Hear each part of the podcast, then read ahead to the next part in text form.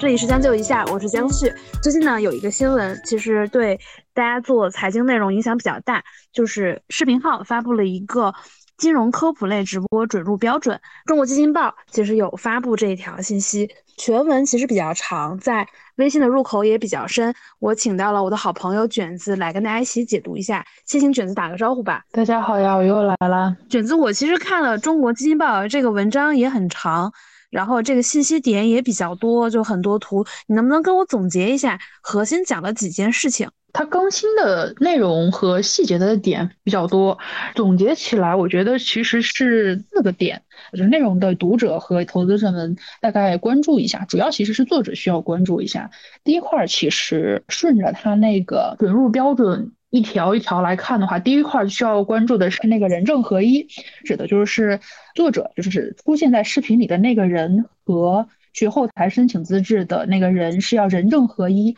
就是你不能你的主播，比方说他是小红。你拿着小明的资质去申请，那这是不可以的。又或者是你申请资质的那个人，你拿了你们老板的资质，你又派了一个员工去做直播，也不可以。这叫人证合一。然后这里面有需要关注一个，我觉得比较有意思的一个点是，你大家可以仔细去看他那个个人主体那里，他在个人主体的证券部分，他暂不支持非证券投资咨询的职业岗位。这是什么意思？他暂不支持非证券投资咨询，就是在我这里看，就是他要求所有去申请资质的这个证券类型的内容，要么是分析师，就是我们在拿到那个你的公司帮你去登记了之后，你在里面会有有你的职业类别嘛？大部分的人可能是一般证券业务，像经纪人啊，还有保代保代做投行的那些人，但他要求的是必须是做证券投资咨询，也就是你要么就是分析师。要么就是投顾，也就是说，他只支持证券投资咨询的这个岗位去来申请这个资质。但是在这一条里面和后面的几条相互印证的一个点是，它本质上其实是拒绝了所有的投顾类内容的。其实你说到对前面人证合一这个问题啊，我就想到了，其实，在前面的几年，大家会看到大量的财经自媒体账号的出现。其实，在规则上是有一定灵活的空间的。就比如说，在你整个制作内容团队里面，比如说你的文案有这个证件，主播没有，OK，这个事情我们是可以的。第二是，你是一家自媒体公司，你的老板有这个事情也是可以的。今天的这个规则一出。是不是几乎隔绝所有非从业？这个从业是指在金融机构里从业的。比如说，你今天是一个财经自媒体的人，虽然你早前有这个证书，但是其实在这个阶段，你已经不能做任何跟投顾相关的内容了。这个需要区分一个从业和职业的区别。你看，我们说有从业资格，你可能是说你考过了之前的基金从业考试等等这些从业考试，那你就有从业资格了，你就有那个考试的成绩嘛，对吧？那职业资格指的是你的金融机构要去证券从业协会里面帮你去登记，只有你登记了，你才会出现它那个信息公示里面。那你像你刚才说的金融自媒体，他的公司就不是金融机构，他的公司也不可能去那个网站上帮他登记，所以他当然不能做。那这里面是不是只有那些早几年华宝跟东方证券签了一些财经大 V 的老师，他们挂靠在券商里，这些人其实可以依然做这个直播的？对，就是在职的。投顾们是可以依然来去做，但是要做的时候，我们后面会讲到，他做的内容跟过去做的内容是完全大不相同，而且还需要注意一个点，就是就是上半年我们那 AI ChatGPT 很火的时候，不是有很多数字人很火嘛？我看见有一些金融机构说什么引入了各种数字人，有的是那种虚拟形象的数字人，有的是把一些分析师去解构了，做了一个虚拟的数字人。但你看视频号这里说了一个必须有真人出镜。其实这里面也有一个很 tricky 的可以去争议的一个点，虚拟的数字人算不算真人出镜？哎，这确实也是一个法律比较模糊的一个地带。对，然后虚拟的数字人，比方说他去解构了一个分析师，他解构了一个虚拟的江旭，然后放在那里，他直接就是比方说画了一只牛在那里，然后他去用一个 AI 的算法去跟直播间的观众去一问一答，那他算是真人吗？然后，就算他是一个真的江旭的一个真人的数字人放在那里，后面会有一条是他要求必须是直播形式，不能是录播形式，就是必须是现场直播互动。但是 Chat GPT 理论上是通过算法跟用户进行一对一的互动，但它又不能算是直播形式，所以它还是写好的代码在那里去运转，那它算是直播形式吗？所以这点也是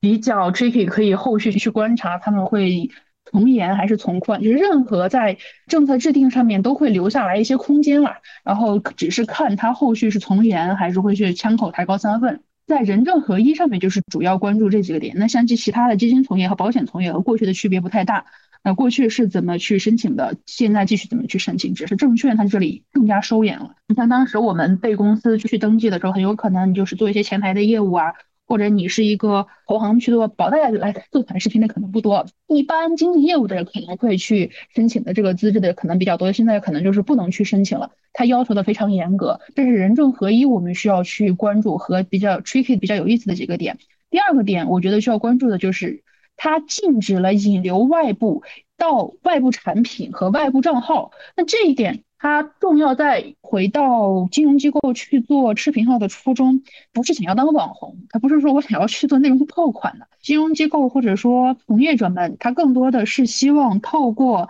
做自媒体去做自己的私域，把背后的营销的逻辑做起来。它本质上是一个内容营销的逻辑，而不是说去存做一个网红这样子的一个逻辑。所以也就是在很多自媒体人嘴里面会比较。常用的一个词叫偷流量嘛，它本质上面的目的其实是从公域平台里面偷流量到它的私域中去做。但现在视频号它这个话叫做不得通过直播诱导用户进行投资，它虽然这么说，但它后面其实禁止的是去引流到外部的产品和的账号。你看它第一条就是说的是，一是将用户引流或诱导至外部链接应用账号，这个就是我们能看到的很多金融机构在视频号也好或者其他。平台上面会用到的就是你，你点开那个链接 H 五链接嘛，或者是搭好的一张 LP，或者是他邀请你去下载一个他的 app，这种或者是加他的客服的企业微信，或者是加他的微信。那现在他禁止了这个引流，从本质上面打破了金融机构或者是从业者去做这个账号的逻辑。那金融机构和从业者还有没有动力继续去做？那我已经我又不想当网红，我是为了完成我的销售业绩才来做的呀。你现在都不让我去。获客了，我做个狗屁！而且这里面还有一个很有意思的一个比较有争议的点，它要禁止引流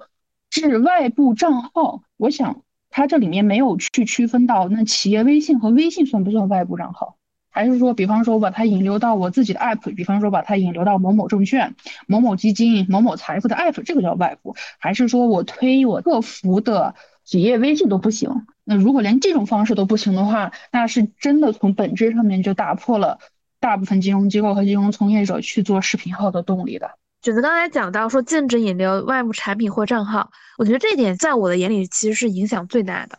因为它现在其实抖音是有比较收紧的。当然，如果你通过就是这样，可能有一些导流动作是被允许的，在规定上面嘛，你可以做嘛，就是去放小风车什么的，你可以去投放那个它的 H 五链接的。对，这个地方其实规则一直是忽严忽松的，它是一个很微妙的一个部分。但是其实之前我的印象中。视频号和微信这一部分其实管理是非常宽松的。对啊，这一块很容易赚钱啊，因为金融机构或者金融从业者，他的本质目标是获客，那获客都会有获客的费用。我一个客户一百块、两百块、三百块、四百块，那我这个费用直接会冲到平台里的，对平台来说这是一笔很大的收入了。对。所以我觉得这件事情在我看来，其实对生态的影响是最大的。这个对于你来说，一个影响最大的是我们从平台、从作者的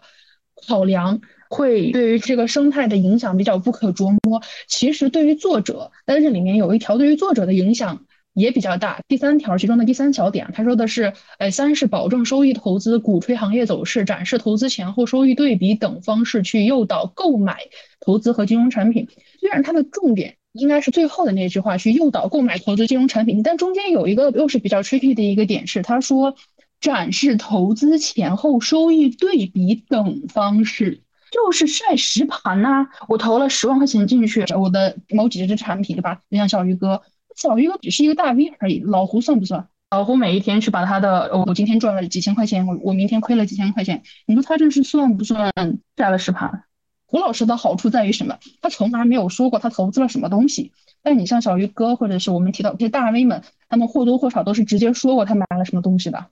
那个还有卖鸡爪的那个小哥，他都说过了。其实这两年比较现象级的两个大 V 吧，但这只在这个财富管理这个相关的是这样的。对，这个就是我觉得老胡相对安全的一个点，就是你看它的重点在于诱导购买了。老胡从来没有说过我买了什么买了什么买了什么，但是很多大 V 都是说过的。那如果说晒实盘不是这一条规则的重点，那我觉得可能在审核的执行层面上面，他们就是会有多个条件去叠加。比如说，OK，你晒实盘了，触发了我的一级审核标准。那同时你还说了你买了什么东西，比如你买了某某基金。你买了某某指数，你买了什么什么什么，那这个叠加在一起就是你去诱导投资了。那像老胡说的那种呢，可能就不算诱导投资啊，他只是简单的去分享了一下心得。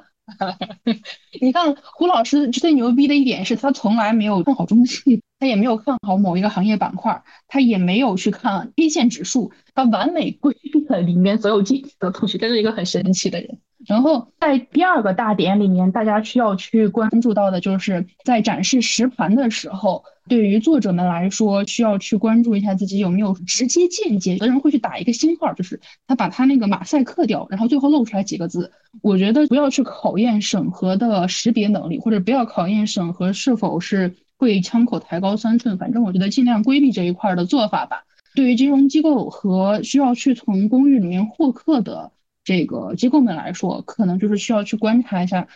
在视频号里面投资做这件事情，还能不能去偷流量，还能不能去获客了。如果最基础的获客都做不到的话，继续去做视频号的收益是否还是正？还有没有必要做内容营销类的内容？反正 PR 项的那种品牌宣传，当然还是可以继续做的，那没有关系。那获客类的内容营销的项目，在视频号里面还有没有生根发芽的空间？可能我觉得是需要去测试，是需要去观察的一个点。我觉得这个对财富管理的这个内容传播其实影响很大，因为对于大部分机构来说，品牌是很小的一部分的预算，尤其是在最近两年的整体的状况下来说，这个钱的空间是越来越小的，尤其。券商是每每花一分钱，其实都要计算的很清楚。在我印象中，只有第一是银行，其次是基金，会有一些稍微宽裕的品牌预算是不追求转化的。大部分的预算其实都需要去追求转化的。对，所以当他把转化的钩子都打掉了的时候。就是从这个规则上面看是要打掉的，不是说它实际执行的时候全部都禁止了。因为你看第二条，它前面有一句未经腾讯书面许可，那里面留下了一个操作的口子。什么叫腾讯书面许可？它会不会又像去申请资质一样留下一个？让你去交费用，让你去提交资质的一些东西，会不会留给正规的机构做正规？像抖音那样子去留一些口子也不一定。但是只是他现在把这个信号放出来，是大家需要关注和需要去控制风险的。我觉得大概率是会像抖音一样的形式。其实抖音对于金融机构的商业化投放这一部分，一直都是随着政策在动态调整的。其实一直都有这个空间在做。是，我觉得这件事情就是取决于我们之前说过的嘛，一些公司文化。抖音是一直更加尊重商业化和市场化的一个公司，它所有的规则、所有的其他的东西都是服务于这个商业化和市场化。它是一家更加不会给自己主动加码规则和管理的一个内容平台。有对比的就是一些社区类的平台，某书啦、某站啦，类似于这种这些平台是比较会给自己主动加码。但是腾讯呢，视频号在这一个点上面，它目前还没有明确的口子。我觉得后续去观察这个点，一是看它的规则有没有具体的更新和细化，二是看它有没有商业化相关的产品出来。比如说金融机构可以通过。申请一些什么东西，交纳费用，或者申请一些什么东西，然后完成资质的申报，去进行正规的获客。那如果连正规金融机构也不能去正规的获客，那可能就是视频号在给自己主动加码。这个是第二点。后面第三点是我认为字典中最重要的一个点，是我直接把它简单粗暴的总结是禁止行业板块的分析，并且禁止了技术分析，然后预测未来。这个其实，在很多大众平台，这部分内容的数量是非常多的。不是说数量，它打掉了一个品类。我觉得它事实上是打掉了百分之九十九的金融类或者是投顾类、投资理财类的直播间了。它的大类是通过直播间输出投资建议，但它具体写的那个就比较对具体的行业或者股票板块进行分析预测，对未来的行情下定论。那以前它是你不能去分析个股，或者是不能分析个机，就是单个的产品。它现在直接延展到了行业和概念板块上面，然后后面又直接说了展示 K 线图，对其中的数值走势进行分析讲解。大家随便去搜一下现在的股票直播间在播什么，百分之九十九都是在播这个，剩下的百分之一可能是在整活，就是跳舞唱歌。所以他真的是这么严格的去执行这一个点的时候，我就是觉得他打掉了一个品类，他就从资质上面，从这个内容上面直接打掉了一小个品类。这个再叠加上第二条不能去获客，那从。比较简单粗暴的一个理解上面来讲，就是我会觉得，尤其是对于需要获客的金融机构，或者是营销压力比较大的金融机构，视频号可能风险大于收益了。然后从反的方向上面去想，如果他连大部分的内容都禁止掉了，他留下的唯一能做的东西是什么呢？就是你要么去整活、唱歌、跳舞、琴棋书画什么的这种东西，要不然就是你看他在这个里面叫做金融知识科普。那科普在我看来，其实就是名词解释，就是花样名词解释，各种花样名词解释留下的口子可能就在这里。我们后面会具体的去讲。那花样名词解释其实是更偏向于品牌的，而不是更偏向于营销的。因为能把名词解释这种事情做到营销的，目前除了新东方，可能还很少看到其他的人能做。不是说不能做，而是说它太费劲了。你说的花式名词解释类的知识科普，我能想到的，比如说像小令说，算不算是？嗯，小令算吧。他的花式知识科普更像通过讲故事的方式进行知识科普，算是一种。那个切菜的那个人，谁来着？哦，就是那个老公老婆切菜，然后讲一个。对，就类似于这种，我记得他们有几期也晒了收益，也讲了一些比较擦边的一些东西，把那些东西排除掉，它大部分的东西都算是花样名词解释。内容类型里面就他们跑出来了，你还见过其他人跑出来了吗？就已已经嗯呃需要去依靠内容质量和演员表现力的东西做起来是很费劲的，它比那种兄弟们跟我的龙头战法什么十天八个版费劲的多哈。你说到这个，我其实特别喜欢深夜的时候刷这种讲股票的账号。甚至有一些这种股票类型的直播间，它有点靠近传统卖货直播间的风格。是，然后我那天看见你在群里面分享的那个美女姐姐，我其实从来不喜欢看股评，但那天刷到这个姐姐的账号，我也会把它贴在 show notes 里啊。就是我自己都有点被感染了，还看了半个小时。对，就是我觉得可能以后这个姐姐她讲的这个内容去讲其他的一些东西。呃，因为他是一个演员嘛，他后面让销售帮他改一些更合规的内容去看，或者他们就不要做视频号了。目前因为是只有视频号更新了这个规则嘛，抖音有没有去更新这些规则，要看有一条行业内都知道的一些行业内的事情，就是那些投顾公司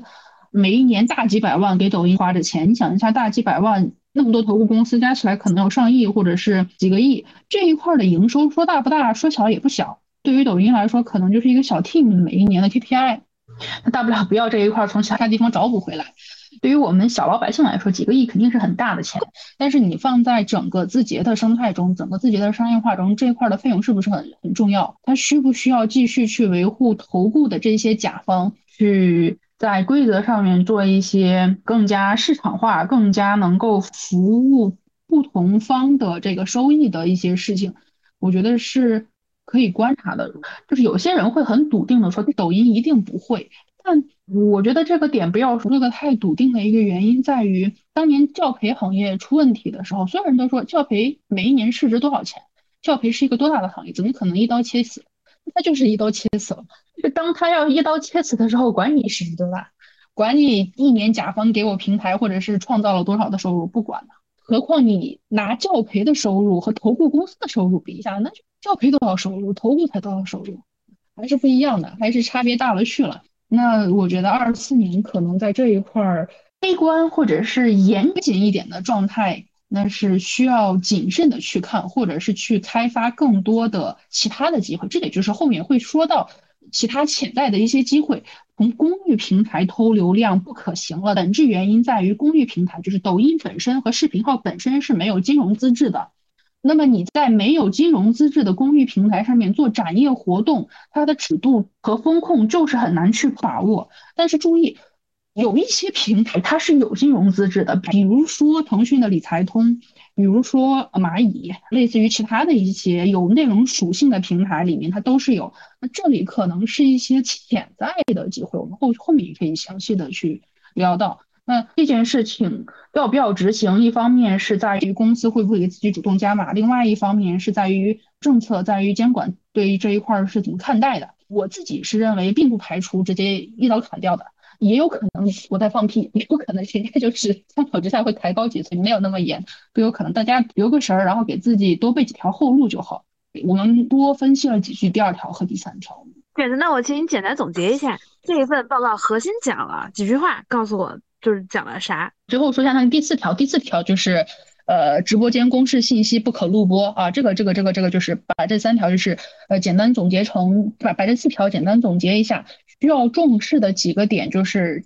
在视频号上面，对于金融这个品类来说，它禁止引流到外部。你不要说我引流到这个行不行，那个行不行，反正你大体上记住就是禁止引流外部，禁止行业板块分析，禁止技术分析，禁止预测未来。然后你是需要去重视一些花式的名词解释和知识科普，这是几个需要记住的几个关键点。对于这份规则来讲，比如说这个规则一出，我们来从四个方面来说对大家的影响。一方面是作者侧，然后平台侧，然后是对大众看视频的人，我们说内容的消费者，然后还有是做投资者相关的，分别都有什么影响？先说吧，就是因为规则是给作者们看的嘛，所以我们先说对于作者的影响。就是我刚才说的，我觉得如果真的严格去执行这个规则的话，它是打掉了一个品类，相当于是直接掐死了一块内容供应。我们就顺着这个逻辑说，它掐死了投顾类内容的内容供应。那对于作者的影响，就是有一波人就是面临要去换赛道，面临可能当下有点没有饭碗了，面临可能工作比较危险。然后他如果以前就是一个荐股或者晒实盘的大 V，他可能面临换赛道，可能面临另起炉灶的这么一个影响。那对于平台就是最简单的，它失去了一个品类，失去了一部分的流量，这是对平台最直观的一个影响。对平台后续的一些影响，可能在于失去一部分收入，因为它禁止引流外部嘛，它失去了一些。金融机构给他交上来的流量费用，或者是获客的一些费用，他失去了流量和失去了费用。那对于消费者，就是我们讲消费者是看内容的这些人，对于看内容的这些人，怎么说，就是会有一小部分对于金融非常关注的，既是投资者又是消费者的这些人，可能会。减少对于这个平台的使用，也就是流量减少，就可能会有一部分人就是每一天看视频号就是要看某一个大 V 的直播，那现在不在这个平台直播了，我就不看你视频号了，有这个可能性。但对于更多的消费者来说，他接触到金融类，他接触到投顾类的内容，在线上机会是越来越小的，因为你想一下，在我们算法黑盒子里面，算法是猜你可能会喜欢什么，你不知道那个里面的参数是什么。但只要这个内容供应还在，就是你是有可能去搜到，或者是你的朋友会点赞推荐，它有可能会进入到你的视野。但如果从供给上面就去掐掉了这一块的内容供给，对于大部分的内容消费者，就是线上的网民们来讲，是失去了看到这一类内容的机会。那这个的影响是什么？就是对于可能更多普通的。网民们来讲，看到金融市场的动态，接触到这一块的信息会被砍掉一部分。事实上面来说，网民看新闻平台和去使用视频平台，就是这种黑算法、黑盒子的视频平台，时间占比是一样的嘛？可能很多的人都感知不到少了什么内容供应，你可能就去看其他的乱七八糟的花花绿绿娱乐、吃吃喝喝的东西去了，你也不会意识到。那这件事情又会造成什么潜在的影响？我觉得可能国民对于。金融的意识，如果全网跟进的话，可能会有一些潜移默化，就是所有人都不谈一件事儿了，但它就不存在了嘛，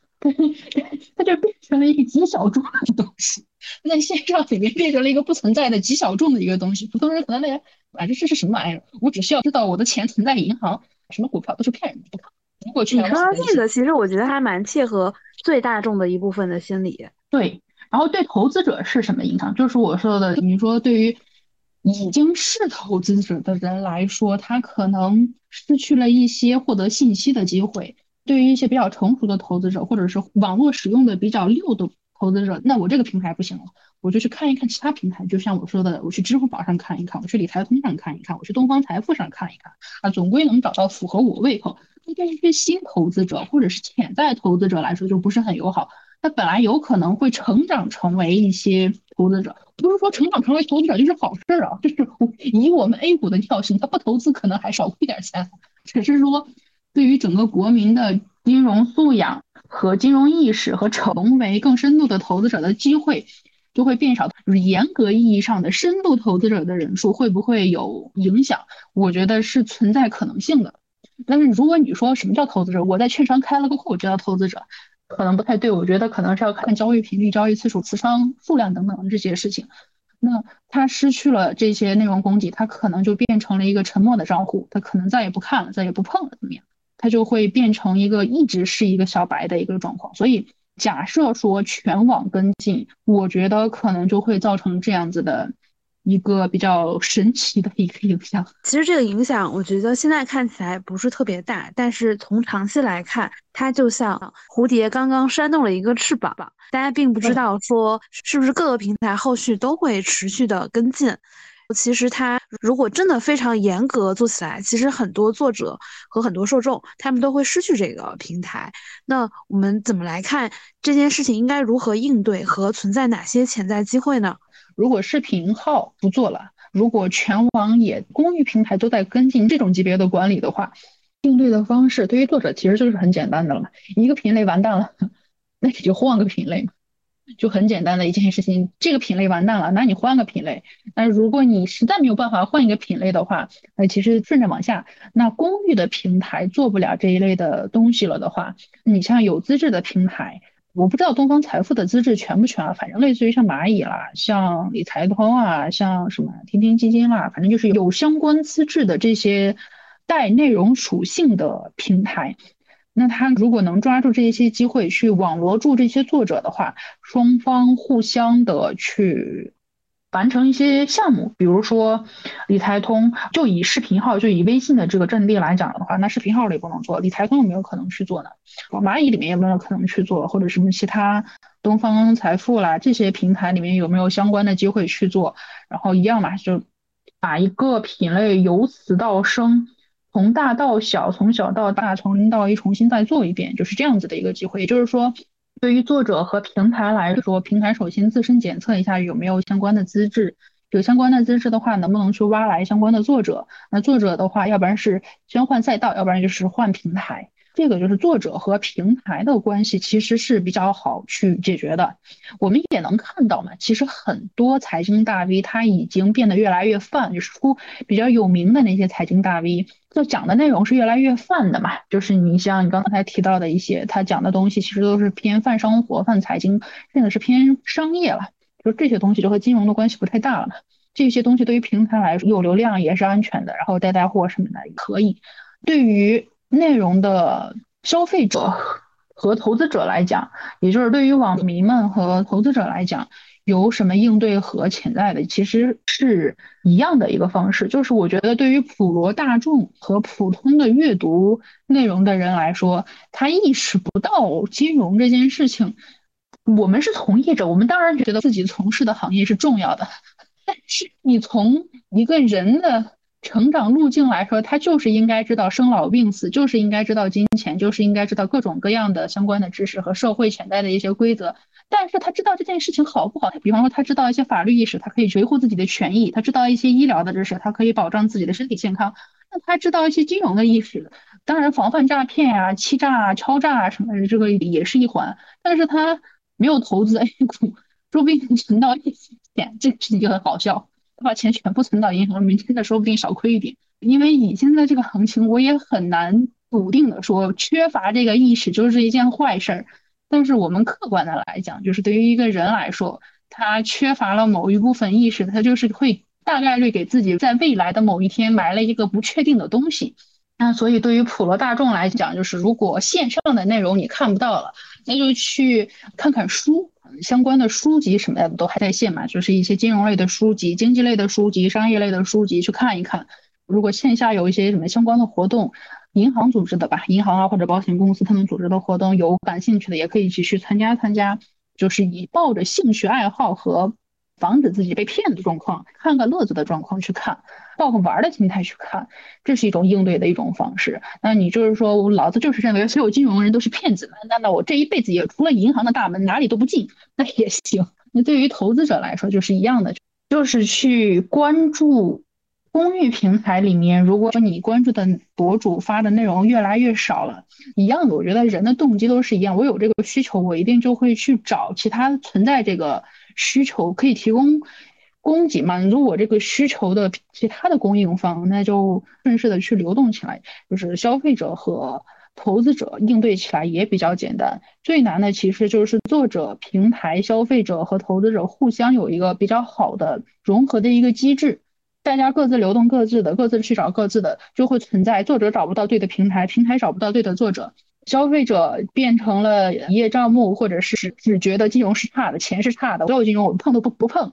然后投资者也找不到好看的作者，也找不到靠谱的内容平台，这是一个比较差的融合。那这四方互相融合的比较好，可能会经历一段时间。我觉得明年可能是一个比较重要的一个观察期限吧。然后看全网跟进的情况，看那些有资质的平台有没有对应的有行动，这是一个比较重要的点吧。我觉得视频号这次发的这个细则虽然在入口比较深，但它实际上是某种信号。以前很多时候都是业务先行，然后监管后跟上，这可能也是一次信号，就是大家的时间窗口期其实是非常短的。后面我相信各个平台也会在这个方面泛化。大概率应该是要做规范化的。你看新闻报道里面的一些事情吧，就是今天监管了这个事情，然后它的口风上面对于财富管理上面是怎么说的？我觉得大的方向应该是这个趋势没有问题。比较悲观的说法就是过去的那一些金融大 V 的成长路径，在未来可能就是无法复制了，